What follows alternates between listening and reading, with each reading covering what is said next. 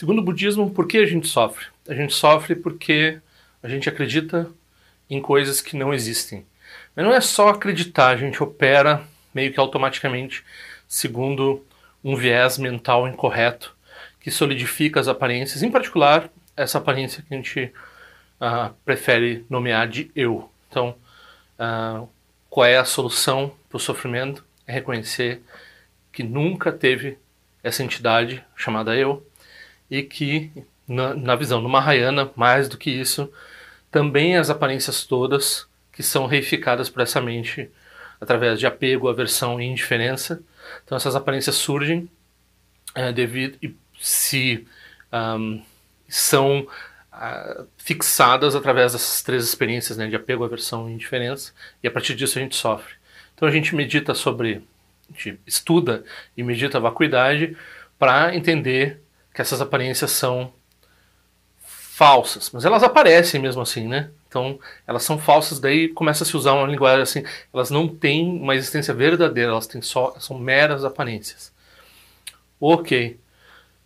Porém, aqui, nós estamos no pulo do gato aqui, quando a gente chega nessa conclusão, o que, que essa conclusão, o que a gente faz com essa conclusão a respeito da natureza das coisas? Será que isso é suficiente? E mais do que isso, será que depois de obter essa conclusão sobre a natureza verdadeira das coisas, e depois de estabilizar essa, esse entendimento, esse reconhecimento, uh, será que sobra uma ideia na nossa mente a respeito do que são as coisas? E a partir disso, é com essa ideia, a gente, fixa, a gente reifica essa ideia. Então aqui a gente vai se livrar. O que eu vou falar nesse vídeo aqui tem a ver com se livrar a fixação do antídoto perante as aparências, que é o reconhecimento da ausência de existência inerente. Ok? Vamos ver se dá para falar sobre isso. tzal.org apresenta Tendril Conexões Auspiciosas. Então, acho que na, lá na introdução do vídeo ficou meio complicado, mas é um pouco mais simples. É assim. Então, a gente tem uh, o reconhecimento, primeiro, o reconhecimento de que a gente está espécie está num sofrimento, né? Numa insatisfação perante as, a, a, nossa existência, ok? Aí essa, essa satisfação vem de uma visão errônea, vem de uma do entendimento errado a respeito das, da natureza das coisas. A gente subdivide esse entendimento errado em duas coisas: é, a crença na existência de um eu e a crença na existência a palavra sólida, né? Mas a crença nas aparências como algo que existe de verdade. Então a gente olha, tem aparência, mas a gente diz, não, mas é, o que surge, os fenômenos sensoriais, sons, é, formas, todas as sensações táteis, todas essas coisas, elas têm uma existência. Né? Claro, se a gente para para pensar aqui um segundo sobre essas. Né, na nossa experiência cotidiana, tudo parece tão sólido, né? Agora, basta, sei lá, tomar umas cachaça e vai para o hospital, alguém põe um remédio na gente, assim a gente desmaia, né? Tá no outro lugar. Ou a gente dorme de noite, tem um sonho. Ou uh, a gente começa a devagar, a gente está dentro de um ônibus andando e pensando em outra coisa, e evoca memórias, a gente tem. Né? Então a gente está sobrecarregado de experiências sensoriais, nas quais a gente acredita bastante. Por outro lado, a gente tem evidências o tempo todo de que elas não são tudo ou não são o que é de principal, né? Elas têm Uh, elas, e daí se a gente vai analisar assim, ah, não, mas eu sou materialista, tenho uma visão científica, ok. Então olha aí, o que é uma sensação tátil? A sensação tátil é quando né, certos nervos aqui, sensores, encontram uma substância que tem um, elétrons fora, assim, daí tem uma repulsão, e daí tem, né, se for, se é o ar, tem uma repulsão menor, ou a solidez do objeto é menor, daí eu consigo atravessar, eu chamo de ar. Aí se é sólido, bate assim, tem um outro. Então começa. Né, o que é uma cor? Você tem uma grande discussão, né? no curso de filosofia, brigavam comigo porque diziam que não, a pasta ser amarela, é lógico dizer isso. Dizer, grande coisa que é lógico dizer que a pasta é amarela. A gente sabe hoje em dia que a cor ela depende né, da luz. Então, se eu estou em Marte, Júpiter, Saturno, ah, não, mas a gente está pensando só aqui na circunstância, né, assim, a gente não explica o fenômeno da cor. Então, o fenômeno da cor fica uh, no uso convencional. Então, no uso convencional, óbvio, né, realismo ingênuo, a gente atribui cor aos objetos. A gente compra uma guitarra vermelha, uma guitarra azul, né? Então, como eles dizem, tem lógica. Mas é suficiente ter lógica quando a gente sabe que a cor, a experiência de cor, ela não é tudo isso, não é só isso, né? Então a gente sabe que cor é uma coisa que depende, né? Tem pessoas que são daltônicas. Pessoas que são daltônicas daí causam problemas para elas, mas não só isso. Tem o problema da qualha, né? Será que o que a gente vê como vermelho é o mesmo que o outro vê como vermelho, mesmo que a pessoa tenha um, né, um mapa de cor perfeitamente igual ao do outro, o que a gente vivencia quando a gente vivencia uma cor é inexprimível, inacessível a outra. Tá, já é uma faixa de frequência. Mas o que a gente percebe com essa faixa de frequência, enfim, cor tem discussão assim, a dar com pau. Então, uh, formas, assim por diante. Então, se a pessoa analisar rapidamente assim, a pessoa vê que aparências não são bem assim. Então, o budismo vai dizer parte do, grande do nosso sofrimento, a maior parte do nosso sofrimento é quando a gente acredita nessa coisa chamada eu, e daí a gente depois acredita nas aparências como sendo, um, como sendo alguma coisa mais sólidas do que elas realmente são. Mas não é só as aparências sólidas, né? o próprio ar, os sonhos também, a gente toma como mais sólidos do que eles realmente são. Então a gente reifica, essa palavra vem lá do marxismo talvez, mas a gente torna real, né? atribui, né? fetichiza transforma aquilo numa. E essa é a nossa tendência usual. Isso assim, a gente é evolucionariamente programado para fazer assim. Ah, isso já é justificativo para estar tá certo. Não, não. Se você não quer sofrer, você aprende a fazer diferente. Ok. Todo mundo, mais ou menos todo mundo no Mahayana vai concordar com isso.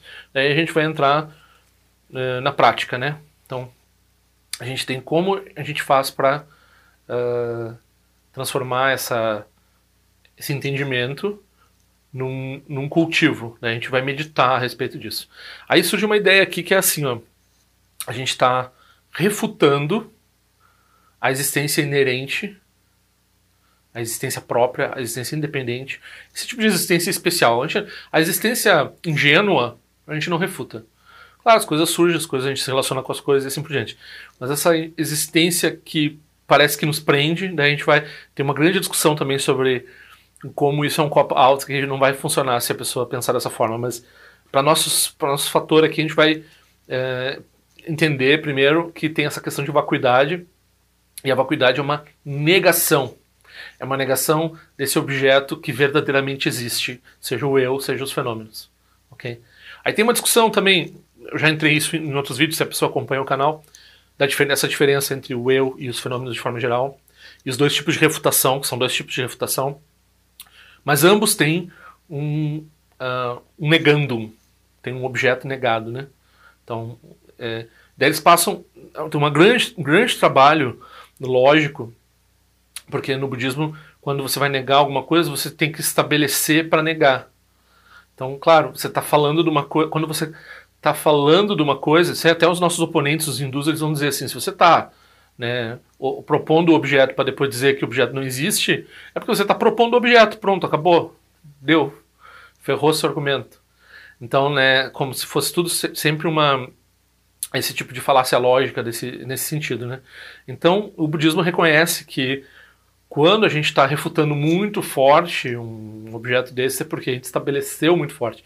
E de fato tem dentro do budismo discussão dizendo que a gente acabou criando um, né, tem no, no próprio farol, não, esse aqui é o 38 oitavo vídeo do Farol da Certeza, peguei vocês, né, vocês nem sabiam até agora, acho que não, se bem que tem farol no título, né, então já sabiam. Então, eu estou fazendo essa, nós estamos na terceira questão, são sete questões, então nós estamos quase no fim, talvez tenha mais esse vídeo, mais outro, talvez três vídeos, esse mais dois, uh, que tem a ver com essa meditação, né, então, o aspecto de meditação se a gente mantém uma apreensão modal ou não durante a prática da meditação. Se deve manter ou não. O que é essa apreensão modal? É quando a gente tem esse negando, a gente tem esse objeto de negação, que é a verdadeira essência dos fenômenos, ou a existência própria de um eu. Né? Então, esses qualificadores, né? o negar o eu, negar a existência dos fenômenos. Aí, ah, não, mas para aí, negar o eu, daí tem certos usos de eu, né? Quando você chama na chamada lá, eu, Eduardo, funcional, tem um uso justificado. Ah, não, então tá. É quando você está querendo dizer que o eu realmente existe. Então você começa a dar esses adjetivos, né? Esses advérbios. Né? Então, uh, e quando os fenômenos realmente, porque eles, claro, óbvio, eles aparecem, eles surgem. A gente tem essa experiência de ter fenômenos. Então a gente não está negando, não é um niilismo assim óbvio de dizer não, nada existe. Né? Muitas vezes até vai ver piada de budismo, é tudo sobre o nada, não sei o que. Não, não a gente não, não nega essa aparência. As aparências são importantes, inclusive. A gente nega essa é, é a causa do sofrimento, que é quando a gente se fixa as aparências, particularmente, daí a gente usa essa expressão clashes, né, contaminantes, que são a gente vê uma aparência achar bom, vai atrás, vê uma aparência achar ruim, foge dela, e vê uma aparência não tá nem aí, que é a indiferença. Então a gente, quando a gente está operando através desses três, é porque está tendo é, esse, essa crença nesse sonho como uma coisa realmente existente. Ufa, né? Então tem todo esse ensinamento de vacuidade, assim, resumido de uma forma rápida aqui.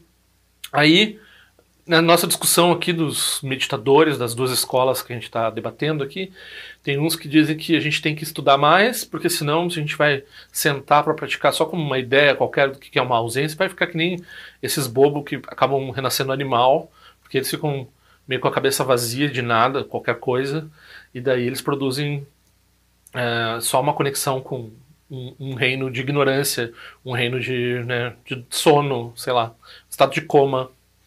Né? Então eles uh, reificam essa negação.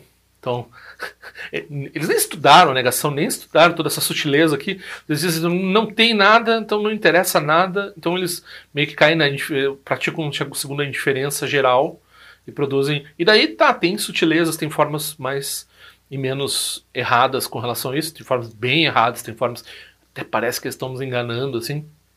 Mas tem bastante gente que popularmente fala assim do budismo, e às vezes até surge uma escola ou outra que em algum momento é, postula uma coisa parecida com isso, mas não no budismo tibetano.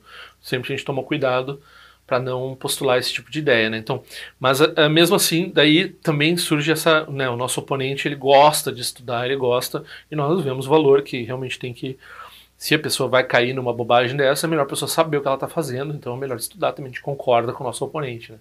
Mas aí o nosso oponente vai dizer assim, quando a gente obtém o negandum e consegue negar né, o que é essa existência, verdade, esse verdadeiro, né, esse, esse, esse adjetivo que a gente adiciona sobre essa existência aqui, então quando a gente consegue botar isso na nossa cabeça, a gente fica nisso, sim, e produz um objeto que é uma negação, que é a própria é a vacuidade. Então a vacuidade para eles é uma uh, surge como uma negação da. Estou exagerando aqui. Óbvio que eles não iam aceitar que falasse assim da, deles, né?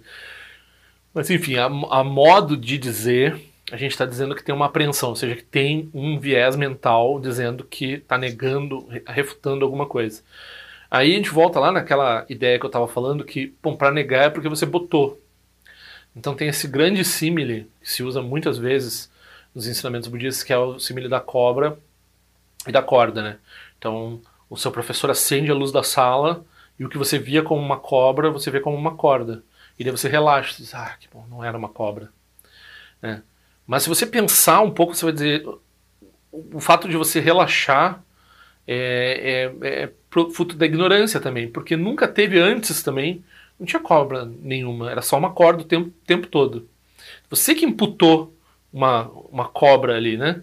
Então, ah, o que a gente está dizendo é que esse pessoal, eles pegam e eles, eles ficam repetindo para eles assim, não é uma cobra, não é uma cobra, não é uma cobra. Então, isso é a apreensão modal deles. Eles ficam negando a existência inerente uh, o, e esse... Daí a gente pode dizer assim, mas não é uma frase, não é um mantra que eles ficam repetindo para eles, né? É só uma, um jeito de olhar que, re, que tem como principal alvo assim, uma espécie de refutação, uma espécie de um, repetição dessa ideia de que. Ou daí depois pode sofisticar para dizer assim: nunca teve uma cobra, nunca teve uma cobra, nunca teve uma cobra. Aí pode dizer: sempre teve uma corda, sempre teve uma corda, sempre teve uma corda. Então a gente fala em catuscote. Então, catuscote é quando a gente afirma, quando a gente nega, quando a gente tanto nega quanto afirma, quanto a gente nem nega nem afirma. Então, são quatro formas da gente se fixar esse objeto intelectual, que não é exatamente uma formulação, mas que é um objeto que o nosso oponente diz que usa para meditar. Então, uh, a, a gente vai dizer assim: ok, para quem não tem a capacidade de uh, reconhecer isso, uh, reconhecer a, a prática que está além da elaboração, que é, não é uma prática como aquela que nós estávamos descrevendo agora há pouco, que é as pessoas simplesmente estão perdidas aí que nem um um animal em coma, né, dormindo, um urso hibernando. As pessoas estão simplesmente esvaziando a cabeça, assim, sem, né, só um estado que não é qualquer coisa, assim, não serve para nada. Uma inutilidade mental absoluta, ok? Então a gente não está dizendo que é isso, mas a gente está dizendo que quando a gente tem a, a, visão correta, né, a respeito da natureza das coisas, a gente não precisa sustentar um catuscote, ou seja, uma afirmação, uma negação, tanto uma afirmação quanto uma negação, e nenhuma afirmação, nenhuma negação. A gente não precisa guardar um viés mental qualquer, daí a gente, a gente usa expressões como a união né, de vacuidade e uh, aparência, né, a união de luminosidade e vacuidade, é, essa união, essa confluência dessas duas coisas, é, esse, é esse é o estado de não elaboração. Então, a, aí não precisa efetuar nenhum tipo de processo intelectual. Aí esse é o problema, né? Por quê? Porque quando a gente fala assim, ah, não precisa usar uma apreensão modal, não precisa usar o intelecto a partir de certo ponto.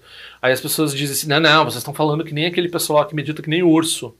Não, a gente não está falando isso, a gente está falando que se a pessoa fosse usada, aí o Mipa Rinpoche ele é muito claro, ele vai dizer, se você quiser botar a apreensão modal, a apreensão modal também não vai perturbar a sua meditação não vai ser a apreensão modal, se você reconhece ela como vazia também, né?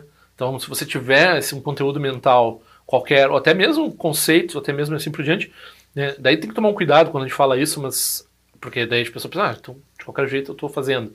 Não, mas tem todo esse cuidado de falar desse assunto, então uh, a gente está discutindo nesse, nesse grau de sutileza aqui.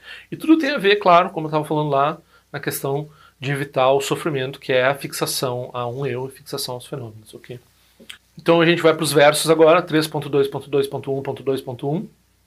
Quando você obtém certeza excepcional na ausência de verdade, então quando a gente está falando aqui truthlessness, ausência de verdade, a gente está dizendo além do catuscote, né?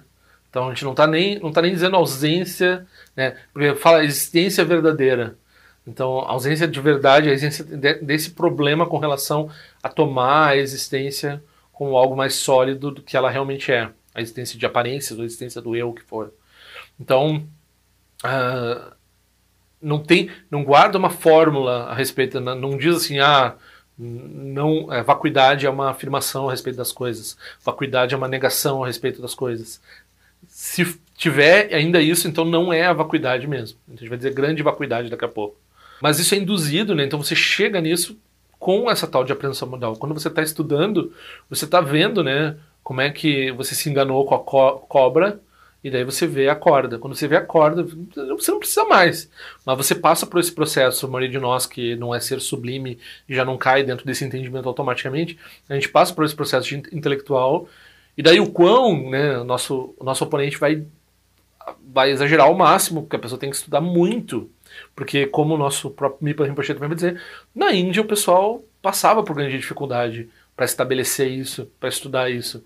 Então, quando hoje em dia as pessoas um, dizem que vai muito rápido entender isso e vai muito rápido praticar numa meditação super avançada, é, é duvidoso, né? Então, a gente vai falar sobre isso também. Então, essa ausência de verdade induzida por essa apreensão modal, é, a própria apreensão de não existência não é a natureza final das coisas.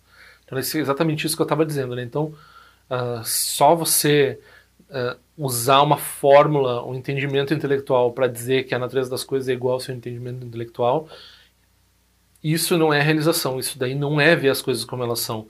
Isso daí é um jeito de se aproximar disso. É uma das é, condições, né, uma das formas de, de trabalhar com mérito e sabedoria para você chegar numa prática mais avançada. Portanto, medite na grande vacuidade livre de elaboração, livre da ambivalência conceitual. Ok? claro aqui, exatamente isso que eu estava dizendo antes. Se você postula apenas uma coisa não conceitual e diz, ah, você está ali e pronto, aí é duvidoso. É uma coisa assim que você deve realmente dizer, hum, talvez não. Agora, se você produz um entendimento intelectual e daí você que nem faz que nem o Wittgenstein ou que nem o Buda quando larga o barco, você lá deixa a escada lá, né? Deixa o barco na margem lá e você vai usufruir. Aí a gente está falando dessa grande vacuidade, né? Grande vacuidade livre de elaboração. Quando você usa o instrumental e depois você não precisa mais do instrumental. Então aí você, aí você tem uma garantia do que você está fazendo, né? Quando você realmente compreende a ausência da verdade, a vacuidade surge como relatividade. Então isso aqui, a gente fala que vacuidade e interdependência é a mesma coisa. Então essas experiências que a gente tem, esses uh, uh, uh, surgimentos relativos, eles todos são a expressão da vacuidade. Tem uma união disso com a vacuidade. Então quando a pessoa está estudando, normalmente ela separa o fenômeno e vacuidade para poder entender o que, que o que é no fenômeno que tem essa vacuidade, mas a própria uh, expressão das coisas é essa vacuidade, né? Então aí você não tem apreensão pela forma, pela aparência, você não tem apreensão pela negação, pela vacuidade. Você não guarda nenhum tipo de, de uh, conceitualização arbitrária com relação a se prender, se fixar as formas e também de se prender e se fixar ao seu processo de negação com relação ao quê? Com relação à sua ignorância, porque você produz ignorância e se, se apega aos fenômenos, né? Então você não precisa de nenhuma das duas coisas. Sempre foi uma corda, né? Então você não se fixa. Uh, daí esse tipo de prática é digno de confiança da mesma forma que o ouro refinado pelo fogo. Também um símile famoso nos ensinamentos budistas sobre uh, questão epistemológica. Você pega os ensinamentos você estuda eles, você reflete sobre eles para refinar, né? Porque a sua mente, você mistura os ensinamentos com a sua mente, né? Aí depois, aí fica tudo meio contaminado. Porque a, sua, a nossa tendência usual de ouvir os ensinamentos é transformar numa coisa que tem a ver com os nossos problemas, né? É, cognitivos e pessoais e assim por diante. Então, depois você vai lá e refina esse, esse ensinamento que passou por esse processo de contaminação na sua mente, e daí vira só Dharma. E daí você se torna uma, né, uh, integra o Dharma perfeitamente, você se torna uma expressão de Dharma não ser realizado, né? Então essa é a, a, essa é a ideia, você não apenas aceita os ensinamentos, né? Esse é um tema comum no Dharma, né? Você apenas ouvir e dizer o professor disse é porque o professor disse é, era isso. Isso tem uma função, principalmente quando a gente está falando de prática. Então, quando a gente está falando de prática, é melhor não, não tentar entender tudo, não tentar discutir cada elemento da prática, porque aquilo é prática. Quando a gente está falando de estabelecer visão, que é isso aqui, estabelecer o que é, qual é a posição intelectual e também a posição que transcende o intelecto, daí é importante não simplesmente aceitar. Daí é importante usar ao máximo esse poder de, de análise, né, de refino intelectual. Então é importante entender bem essa, essa diferença. Quando a gente está falando de pragmática, é que nem quando você vai no médico. Então, quando você vai no médico, você pode ter um entendimento um pouco do que, que tal remédio interage com outro remédio, não sei o que, você não deve tomar isso com aquele e assim por diante, mas quem sabe disso é o seu médico, né? Então você não vai ficar discutindo com ele nesse momento que você não fez medicina, você não entende toda a farmacologia da coisa, entender tudo aquilo que você está tomando porque você está tomando. Então você está fazendo tratamento, se você confia no médico, você faz o tratamento de acordo com o que ele prescreve e se você vai, se você entrar no, na espiral do Google e ficar estudando e tentando entender, talvez atrapalhe o seu, treina, o seu tratamento. Então, uh, quando você está uh, aplicando certas coisas em termos de meditação, daí você não discute. Na prática mesmo. Agora, quando você está estabelecendo visão, quando você vai lá estudar medicina, quando você vai lá saber o que você fez, aí você realmente daí eh, destrincha tudo.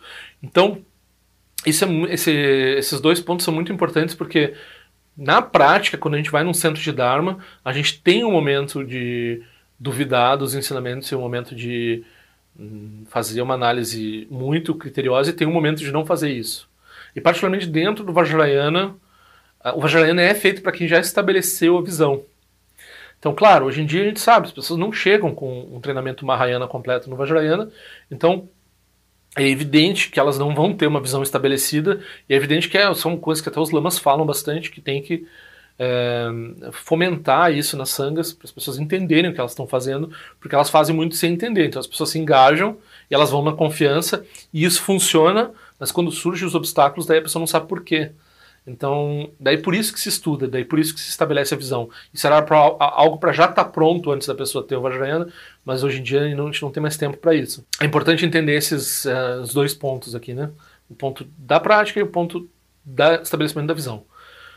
Então aqui, claro, a gente está falando exatamente da confluência aqui, da onde que vai, né? Até onde vai, o, tu vai usar a análise e até quando tu vai parar com a análise, né? É um pouco isso, mas aqui no extremo, né? no, no ponto extremo da meditação.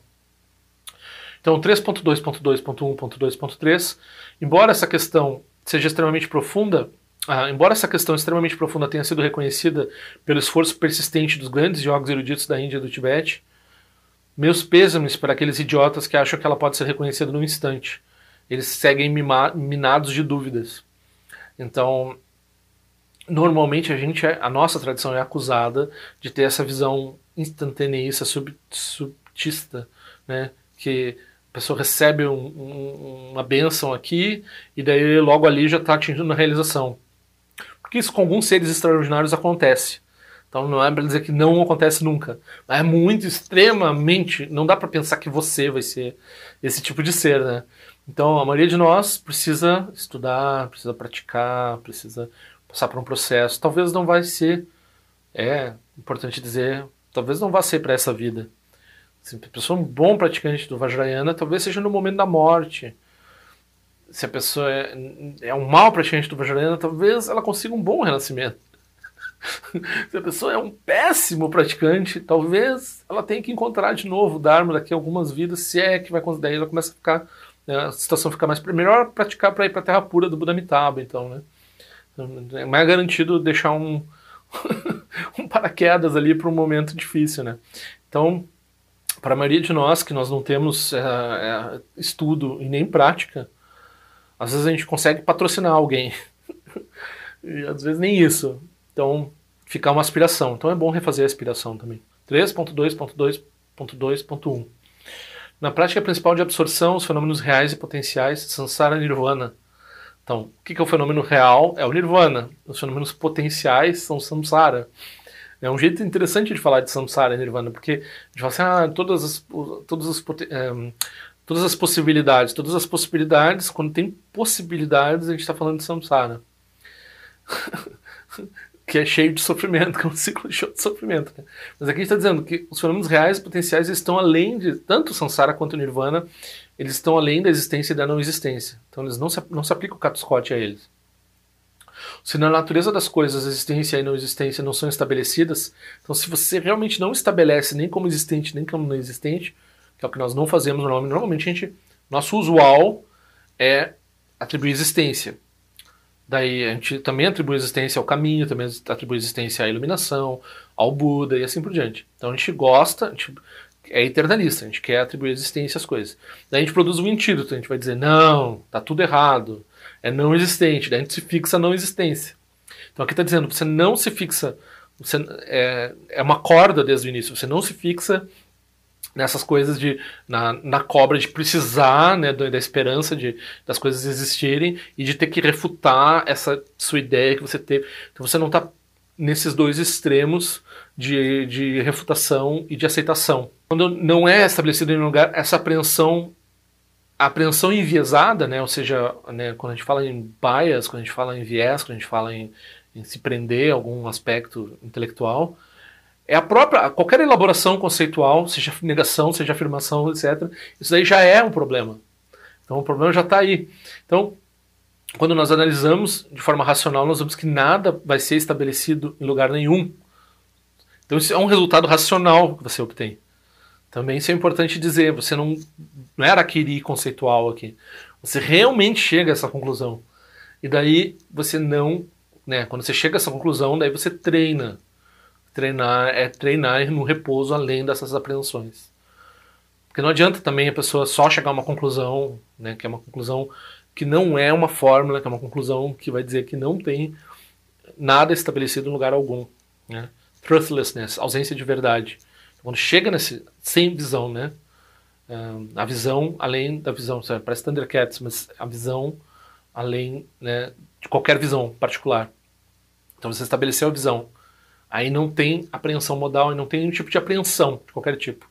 Aí você está com a mente livre, aí você cultiva isso. Isso é a pra... aí você estabiliza isso. Né? Então isso é a prática de meditação nesse nível aqui. Claro, a gente está falando aqui de uma coisa bem avançada. Então eu, você, nós vamos lá, nós somos chama, então nós estamos aqui tranquilizando o corpo para poder entender essas coisas aqui, né? Afinal de contas, isso aqui não é uma coisa muito fácil de entender. Então a gente está botando as energias no lugar, assim, do corpo, né? Fazendo uma coisa meio paliativa, assim, para conseguir ouvir os professores, conseguir ter motivação de ouvir, ter interesse, ter uma mente aberta o suficiente para ouvir e assim por diante, né? Então nós estamos nesse nível. Quando a gente vai estar tá falando de uma coisa muito, muito, muito fantástica, chegou a conclusões a respeito dessas coisas, daí a gente vai para esse tipo de prática aqui. Porém, se analisamos a natureza da liberdade perante os quatro extremos, os quatro extremos são o Cato Scott, né? Afirmação, negação, nenhuma das duas e as duas, né? Tanto afirmação quanto negação, nem afirmação nem negação. Então, a natureza da liberdade é, é livre perante essas, é, o Cato Scott. Então, isso é, isso é a certeza, isso é o farol, isso é, é isso que a gente está falando quando a gente está falando aqui. É quando não se aplica o Cato Scott, quando você não precisa aplicar, aplicar um, um antídoto de um contra o outro. Se você não está afirmando, e daí você tem que negar porque você está afirmando. Você está negando, e você tem que afirmar porque você estava negando. Então, né, quando você está ainda preso nesse tipo de conceitualização arbitrária, mesmo em termos do Dharma, porque o que, que a gente faz, né? A gente percebe que a gente está afirmando, então a gente vai lá e nega. Então a gente percebe que está negando, muito niilismo, então a gente põe, o eternalismo. Então a gente vai até chega um ponto de não precisa, né? Não, não, não precisa aplicar antídotos porque a corda sempre foi uma corda. Não teve cobra nenhuma em lugar nenhum, em momento nenhum. E a partir desse discernimento penetrante, então isso é o discernimento, isso é o insight, isso é a, a realização da visão, né? isso, isso é a visão. Essa sabedoria luminosa autossurgida se torna brilhante como um farol.